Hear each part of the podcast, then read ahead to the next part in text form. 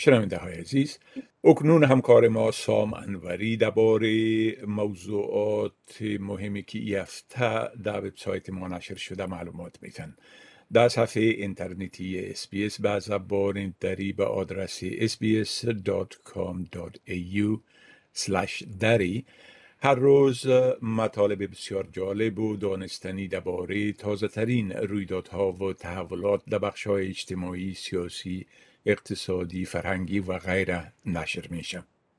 آقای انوری با عرض سلام خب اولتر از همه اگر به صورت عموم بگوین که در این هفته چی حوادث مهم رخ داده که در وبسایت ما هم نشر شده با سلام به شما و شنوندگان عزیز. خب این هفته را با انتشار نتایج آخر نظرسنجی نیوز پول آغاز کردیم. در حالی که فقط چند هفته از انتخابات فدرال امسال فاصله داریم این نظرسنجی که برای روزنامه استرالیان انجام شده بود حاکی از پیشتازی حزب کارگر و افزایش محبوبیت رهبر این حزب انتونی البنیزی در نزد رای دهندگان بود. بلند رفتن قیمت تیل یکی دیگر از مسائل عمده در این هفته بود. قیمت تیل که قبل از تهاجم روسیه به اوکراین هم رو به افزایش بود. بعد از وقوع جنگ به صورت سرسام‌آور افزایش یافت و به بالای دو دلار در هر لیتر رسید. در پی این افزایش قیمت تعدادی از نمایندگان حکومتی و غیر حکومتی خواستار کاهش عوارض یا مالیات نفت شدند اما نخست وزیر اسکات مارسون در پاسخ گفت که به نظر او استرالیایی ها دلیل افزایش قیمت سوخت را درک می کنند و اینکه حکومت تا قبل از ترتیب سند بودجه سال آینده مالی که در آخر ماه مارچ به پارلمان را همیشه تصمیمی برای کاهش فشار اقتصادی ناشی از افزایش قیمت سوخت بر مردم نخواهد گرفت. نگرانی های هم وجود دارند که افزایش قیمت تل تنها به تانک تل ها محدود نمیمانه بلکه بر قیمت سایر اجناس و خدمات نیز تاثیر خواهد گذاشت. از سوی دیگر حکومت با نزدیک شدن به انتخابات فدرال و بالا رفتن میزان تورم در کشور تصمیم گرفت مبالغ شماری از پرداخته های رفاهی را اندک افزایش بده. طبق تصمیم حکومت قرار است مستمری سالمندان و معلولان پرداخته مراقبت و همچنین کمک اجاره خانواده ها از 20 ماه مارچ افزایش پیدا کنند در ارتباط به کووید 19 شیوع یک گونه فرعی اومیکرون در نیو ساوت ولز باعث نگرانی مقامات و افزایش آمار روزانه مبتلایان شد. همزمان با این سازمان جهانی صحت هشدار داد که همگیری کرونا هنوز پایان نیافته و از کشورها خواست که هوشیاری خود را حفظ کنند آمار تازه از میزان بیکاری در کشور به نشر رسید و در این میان اسکات مورسون به اشتباه ادعا کرد که آخرین باری که نرخ بیکاری در کشور به چهار درصد سقوط کرده بود ایشان پنج ساله بودند. خبر مهم دیگر اعلام اعانه 3000 دلاری حکومت ایالتی کوینزلند برای خریداران موترهای برقی بود. علاوه بر اینها مطالب دیگر در زمینه تورم و امکان افزایش نرخ سود کلاهبرداری های کرونایی و چگونگی شناسایی و دفع آنها و سرگذشت یک خانواده افغان که در یک سال دو بار از جنگ آواره شده را داشتیم که شنوندگان عزیز ما می‌تونن اونها را در وبسایت ما دنبال کنند. بله خب درباره پایین آمدن میزان بیکاری گفتین که به چهار فیصد پایین آمده و ای از زمان بسیار زیاد به ایسو به ای پیمان میزان بیکاری در کشور پایین است. اگر لطفا در این باره یک مقدار معلومات بتین.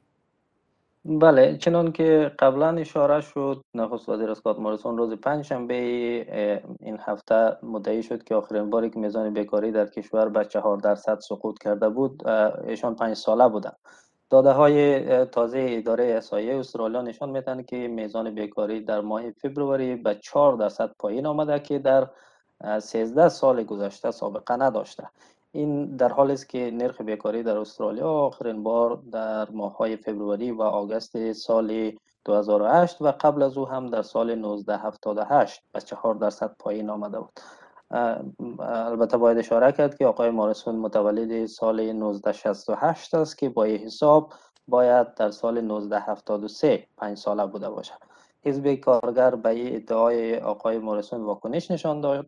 و سخنگوی حزب در امور خزانه داری نخست وزیر را متهم کرد که به مردم استرالیا دروغ گفته. آقای جیم چالمرز در توییتی گفت که این نخستین پایین ترین میزان بیکاری از زمان پنج سالگی اسکات مورسون نیست بلکه پایین ترین نرخ بیکاری از زمان آخرین حکومت کارگر است. اما با وجودی که یک سخنگوی دفتر نخست وزیری به اشتباه آقای مورسون اذعان کرده وزیر کار استیوارت رابرت از, از این ادعا دفاع کرده و او را کاملا درست خوانده است. بله. خب شما همچنان درباره نتایج نظر سنجی گفتین که در او محبوبیت حزب کارگر و همچنان رهبرش بیشتر شده.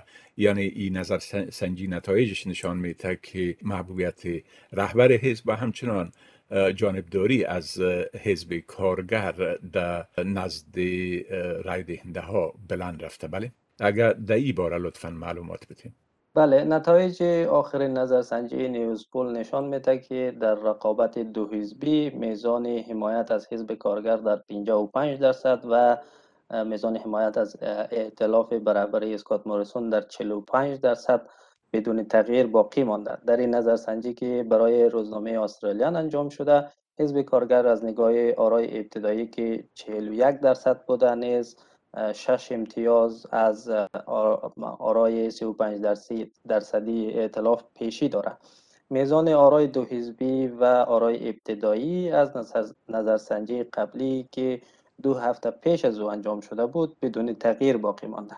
اما بر اساس نظرسنجی که پس از وقوع سیلاب های ویرانگر در کوینزلند و نیوساوت ولز و افزایش انتقادها از حکومت فدرال انجام شده میزان رضایت از عملکرد نخست وزیر اسکات مورسون با سقوط دو امتیازی به 41 درصد رسیده در حالی که رهبر کارگر توانسته است میزان رضایت از عملکرد خودش را در 44 درصد حفظ کنه اما مهمتر از همه آقای البنیزی برای نخستین بار توانسته است که به عنوان نخست وزیر ارجح امتیاز برابر با آقای اسکات مورسون کسب کنه.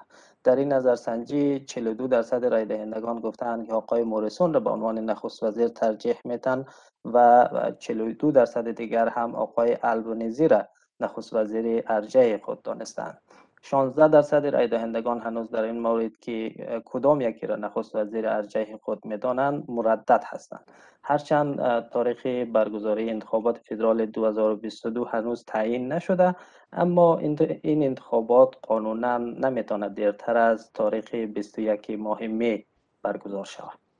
بله خب بسیار تشکر آقای انوری از این معلوماتتان و فعلا شما را به خدا می سپارم و روز خوش برتان آرزو می کنم تشکر از شما خدا نگهدار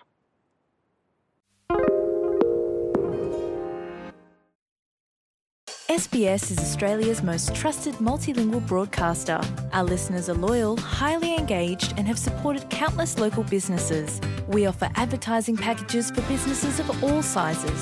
Our experienced sales team will guide you through the process of owning a great campaign. Bring your own ad or have our production team make you something in one of our 68 languages. Start the conversation with your new audience today. Email sales at sbs.com.au.